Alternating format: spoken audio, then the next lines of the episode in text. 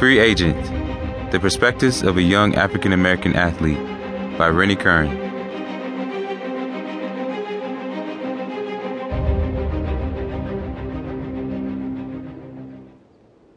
I'm writing this book at a time in my life where I'm trying to realize what exactly my God-given purpose is.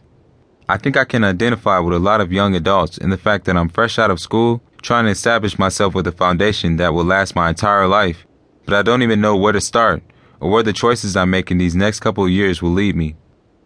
Writing this book has given me a totally separate channel to vent all of my emotions.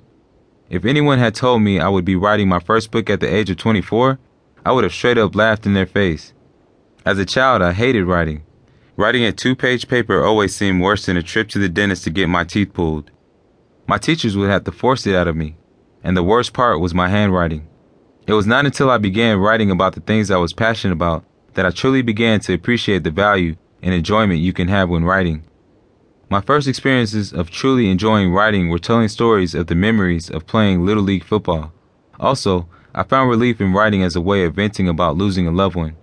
Of course, I found other ways of making writing useful, especially when it came to the classic love letters. When it came to writing to a girl I liked, my writing abilities instantly became flawless. I've spent the last thirteen years of my life doing the very thing I love, playing the game of football. It started off as pure love for the game at a young age, but through the years, many things have changed. It quickly changed from a game I played just for fun into a job in order to provide for my family. The game of football has taught me a lot of life lessons in a way that the normal person never gets a chance to experience. Although I love the game of football, I realize it is merely something I was blessed to do, not who I am. Also, I realize the inevitability that football will one day come to an end. Hopefully it will be a smooth transition and not the suddenly tragic end experienced by many of my colleagues who have graced the field before me. That leaves me yearning with the question of what is my true purpose in life and how football of all things fits into it. I always wonder why this dream was planted in me of all things. My greatest hope for anyone reading this book is for them to put themselves in my shoes, replacing my dream with whatever dream they may have, and realize it is very much attainable if you can master the topics talked about in each chapter. Truly mastering these topics definitely won't change things overnight. It's a lifelong journey. I believe my book has a powerful message that can touch and inspire many different types of people. This book is intended for that high school kid in his junior year who is struggling with trying to find the right college to go to. Does he choose what his passion is, or does he do what will please his parents and people around him? This book is for that college student who will soon be graduating and has no idea what they want to do in the real world.